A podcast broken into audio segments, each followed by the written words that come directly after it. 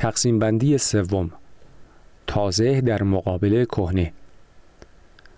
اگر در یک خانه نسبتا جدید در حومه شهر زندگی می کنید احتمالا ساخت خانتان کمتر از یک سال طول کشیده و معماری هم که اتاقها را طراحی کرده در این فکر بوده است که کارش جوابوی نیازهای مردم باشد. اما خانه های خیابان ما حدود سال 1900 ساخته شدند و از همان موقع به اندازه حیات خلوتشان گسترش پیدا کردند. هایی که آن زمان ساخته شدند بعدا سرپوشیده شده و تبدیل به آشپزخانه شدند. روی سقف قسمت هایی که بعدا اضافه شدند اتاق خواب های بیشتری ساخته شده و بعد سرویس های بهداشتی به این اتاق های جدید زمینه شدند. مغز مهرهداران هم به همین شکل و البته رو به جلو گسترش یافته است. مغز فقط با سه اتاق یا سه دست نورون شروع به کار کرده است. مغز خلفی که با ستون فقرات در ارتباط است. مغز میانی و مغز جلویی که به اندامهای حسی جلوی بدن حیوان مربوط می شود. با گذر زمان و رشد بدنها و پیچیده تر شدن رفتارها مغز فقط بخش جلویی را بازسازی کرده است. آن هم فارغ از ستون فقرات. مغز جلویی پستانداران نخستین قشر خارجی تازه ای ایجاد کرده است. این قشر خارجی تازه شامل هیپوتالاموس یعنی متخصص هماهنگ کردن انگیزه ها و تحریک های مغز هیپوکمپوس یا متخصص حافظه و بادامه یعنی متخصص فراگیری و پاسخهای احساسی است. گاهی به این ساختارها سیستم لیمبیک یا حاشیه‌ای گفته می شود که از کلمه لاتین لیموس به معنای مرز یا حاشیه گرفته شده است. چرا که دور بقیه قسمت‌های مغز پیچیده شدند و حاشیه‌ای را تشکیل دادند. همینطور که پستانداران در ابعاد جسمی بزرگتر شدند و رفتارهایشان متنوعتر شد یعنی در واقع پس از انقراض دایناسورها این نوسازی مغز ادامه پیدا کرد در پستانداران اجتماعی تر به خصوص راسته نخستی سانان لایه‌ای جدید از بافت عصبی به وجود آمد و دور تا دور سیستم لیمبیک قدیمی را پوشاند. این بخش نئوکورتکس نام دارد. که کلمه لاتین به معنای پوشش جدید است و همان بخش خاکستری است که مشخصه ویژه مغز انسان است. بخش جلویی نئوکورتکس بسیار جالب توجه است. انگار بخش از آن مختص وظیفه های خاصی نیستند. مثلا تکان دادن یک انگشت یا تجزیه و تحلیل صوت در عوض فقط در دسترسند تا همکاری های جدید را مدیریت کنند و درگیر کارهایی مثل فکر کردن، برنامه ریزی و تصمیم گیری شوند. یعنی پردازش هایی که ما را قادر می سازند فراتر از پاسخها و واکنش های غریزی رفتار کنیم. به نظر می آید رشد کورتکس جلویی مثل توجیهی امیدوار کننده است برای تقسیم هایی که در ذهنمان تجربه می کنیم. شاید این کورتکس جلویی همان جایگاه خرد باشد. یعنی ارابه‌ران افلاطون و روح سنت پاول. این بخش کنترل را از سیستم لیمبیک اولیه یعنی اسب بد افلاطون یا نفس سنت پاول گرفته است. البته نه به طور کامل. به نظر می رسد رشد کورتکس جلویی مثل توجیهی امیدوار کننده است برای تقسیم هایی که در ذهن ما تجربه می کنیم شاید این کورتکس جلویی همان جایگاه خرد است یعنی ارابه‌ران افلاطون و روح سنت پاول. این بخش کنترل را از سیستم لیمبیک اولیه یعنی اسب بد افلاتون یا نفس سنت پاول گرفته است. البته نه به طور کامل. می توانیم با اقتباس از آن شخصیت اسطوره‌ای یونانی که آتش را از خدایان دزدید و تقدیم انسانها کرد این توضیح را سند پرومتئوسی تکامل انسان در نظر بگیریم بر اساس این سند اجداد ما صرفا حیواناتی بودند که احساسات و تحریک های غریزی سیستم لیمبیک آنها را هدایت می کرد. این وضعیت ادامه داشت تا موهبت الهی خرد را دریافت کردند که در نئوکورتکس نوسازی شده قرار داشت. سند پرومتئوسی از این بابت جالب توجه است که به وضوح ما را از بقیه حیوانات جدا و برتری عقلانیمان را تصدیق می کند اما در این حال توجهمان را به این موضوع هم جلب می کند که ما همچنان جزو خدایان نیستیم و این آتش عقلانیت برایمان تازگی دارد و هنوز کاملا به آن تسلط پیدا نکرده ایم. همینطور این سند با بعضی از یافته های قدیمی درباره قوانین سیستم لیمبیک و کورتکس جلویی کاملا همخوانی دارد. به عنوان مثال وقتی بعضی از منطقه های هیپوتالاموس مستقیما با جریان الکتریکی کوچک تحریک می شوند کاری می کنند که موشها، گربه ها و دیگر پستانداران پرخور، درنده‌خو یا بسیار شهوتی شوند. این نشان می دهد سیستم لیمبیک مبنای بسیاری از غریزه های حیوانی ماست. همچنین وقتی به کورتکس جلویی مغز انسانها آسیب وارد می شود، گاهی میل جنسی یا رفتارهای پرخاشگرانه را افزایش می دهد. چرا که کورتکس جلویی در سرکوب یا مهار برانگیختگی های رفتاری نقش مهمی دارد. ناکامی در خیشتنداری فرض کنید سال 1970 میلادی است و شما بچه چهار ساله ای هستید که در یک آزمایش تحت نظارت والتر میشل در دانشگاه استنفورد شرکت کرده اید. شما را به اتاقی در مهد کودکتان بردند و مردی مهربان به شما اسباب بازی می دهد و خودش هم کمی همبازیتان می شود. بعد مرد اول از شما می‌پرسد مارشمالو دوست داری؟ البته که دوست دارید. بعد از آن می‌پرسد که آیا این بشخاب را ترجیح می دهی که اینجاست و در آن یک مارشمالو هست یا آن بشخابی را که آنجاست و دو تا مارشمالو دارد؟ قطعا آن یکی را. بعد می‌گوید باید چند لحظه از اتاق بیرون برود و اگر بتوانی تا وقتی برگردد صبر کنی آن دو مارشمالو را خواهی داشت. اگر نمی‌خواهید منتظر باشید می توانید زنگ را بزنید تا آن مرد بیاید و بشخابی را بدهد که یک مارشمالو دارد. اما اگر این کار را بکنید دیگر آن دوتا را از دست می دهید. پس از آن مرد اتاق را ترک می کند. شما به مارشمالوها خیره می شوید. آب دهانتان راه می افتد. دلتان می خواهد. با خواستنتان می جنگید. اگر مثل همه بچه های چهار ساله باشید فقط چند دقیقه دوام می آورید و بعد زنگ را می زنید.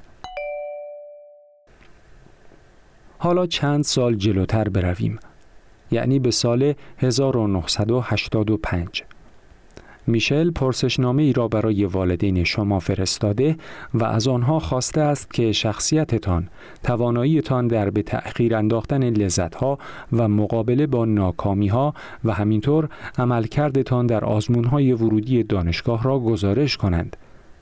والدین شما این کار را انجام می دهند و پرسشنامه را می فرستند.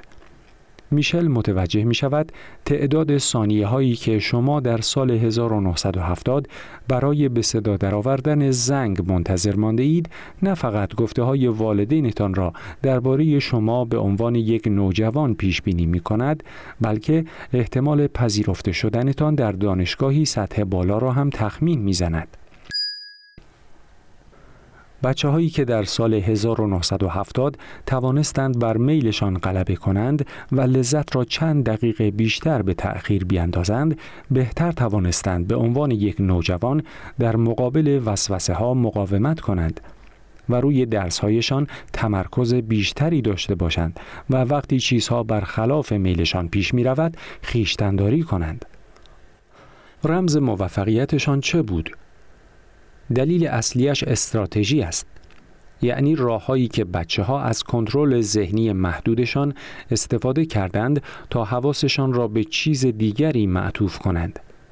میشل در تحقیقهای بعدی متوجه شد بچه های موفق آنهایی بودند که از وسوسه رو برگرداندند یا می توانستند به فعالیت های لذت بخش دیگری فکر کنند.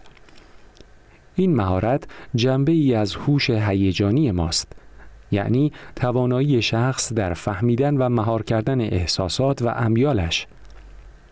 شخص با هوش هیجانی بالا فیل سوار ماهری دارد که می‌داند چطور برای فیل زبان بریزد و حواسش را پرت کند. بدون اینکه مجبور باشد به جنگ مستقیم با اراده او برود. برای سیستم کنترل شده سخت است که فقط با قدرت اراده به سیستم خودکار غلبه کند. سیستم کنترل شده مثل یک ماهیچه خسته خیلی زود از پا در می آید و فرو می ریزد. اما سیستم خودکار غیر ارادی بدون زحمت و بیوقفه می دود.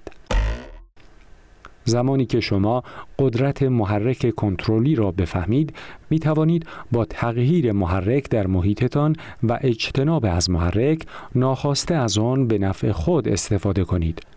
یا اگر این کار ممکن نباشد خواهی توانست خداگاهیتان را از جنبه های کمتر وسوسه انگیز آن محرک ها پر کنید. مثلا بوداییسم در تلاش برای از میان بردن وابستگی نفسانی انسانها به جسم خودشان یا دیگران شیوه های مراقبه و تمرکز روی جسدهای در حال پوسیدن را به وجود آورده است.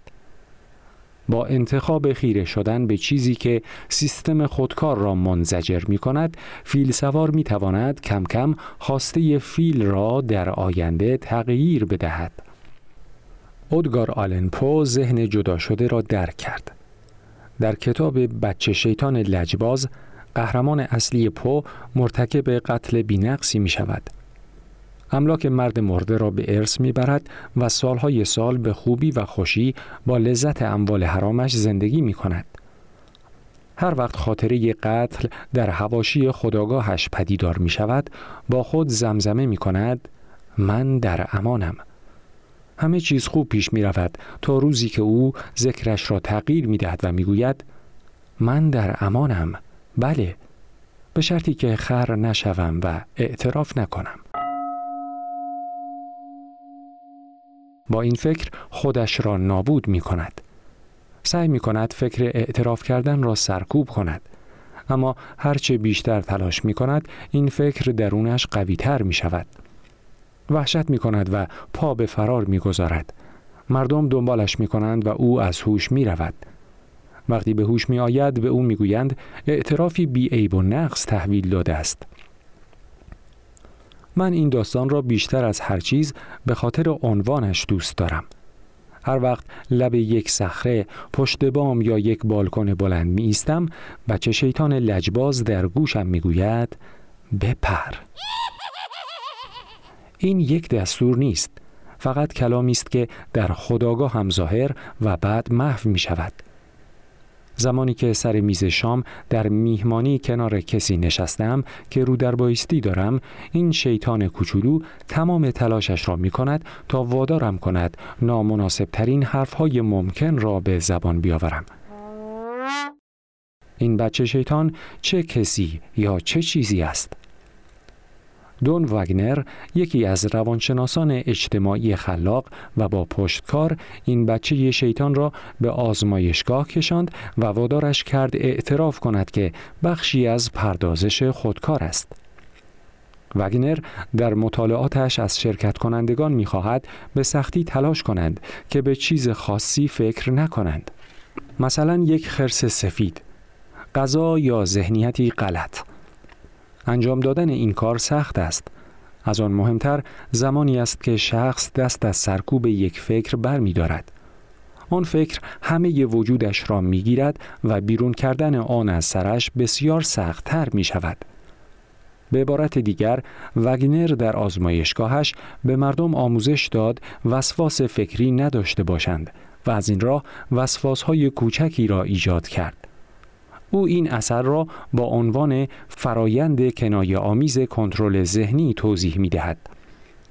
وقتی پردازش کنترل شده سعی می کند فکر را تحت تأثیر قرار بدهد یعنی زمانی که مثلا می گوید به خرس سفید فکر نکن هدف واضح را مشخص می کند هر زمان هم شخصی هدفی را دنبال می کند بخشی از ذهن به طور خودکار این روند را بررسی می کند تا بتواند اصلاحات را انجام دهد یا مطلع شود چه زمانی موفقیت به دست آمده است. وقتی آن هدف عمل کردی در دنیای خارج از ما باشد مثل به موقع رسیدن به فرودگاه این سیستم بازخوردی به خوبی عمل می کند اما وقتی هدف درون ذهن باشد به طور معکوس عمل می نماید. پردازش های خودکار مرتب بررسی می کنند که آیا من به خرس سفید فکر نمی کنم؟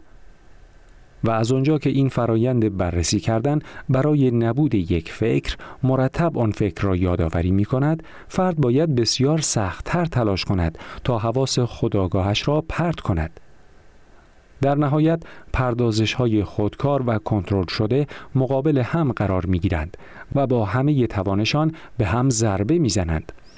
اما از آنجا که پردازش های کنترل شده زود خسته می شوند در نهایت پردازش های خودکار خستگی ناپذیر بی رقیب می تازند و گله هایی از خرس سفید را احضار می کنند. بنابراین تلاش برای محو کردن یک فکر ناخوشایند می تواند جایگاه آن را در فهرست نشخارهای ذهنی همیشگیتان تضمین کند. حالا برگردیم به آن مهمانی شام. فکر اولیه من که به من می گفت به پا خودت را مزحکه نکنی پردازش های خودکار را تحریک می کند که دنبال نشانه های مزحکه شدن بگردند. می‌دانم درست نیست راجع به خال گوشتی روی پیشانیش حرف بزنم یا بگویم که عاشقتم و یا اینکه بلند بلند فحش بدهم. آنجا در خداگاهم از سه فکر مطلع می شوم. یک اشاره به خال گوشتی. دو گفتن عاشقتم. و یا سه فوش دادن. اینها دستور نیستند فقط فکرهایی هستند که به ذهن من خطور می کنند فروید بسیاری از نظریه های تحلیل روانیش را بر پایه این گونه مزاحمت های فکری و آمیزش های آزاد پایه گذاری کرد و دریافت اغلب محتوای جنسی یا پرخاشجویانه دارند. اما تحقیق های وگنر توضیح ساده تر یا معصومانه تری ارائه می کند. پردازش های خودکار هر روزه هزاران تصویر و فکر می آفرینند که اغلب ترکیبات تصادفی دارند آن تصویرها و فکرهایی گیر میافتند که به طور خاصی ما را شوکه می کنند. اینها همانهایی هستند که سعی می کنیم سرکوب یا انکارشان کنیم.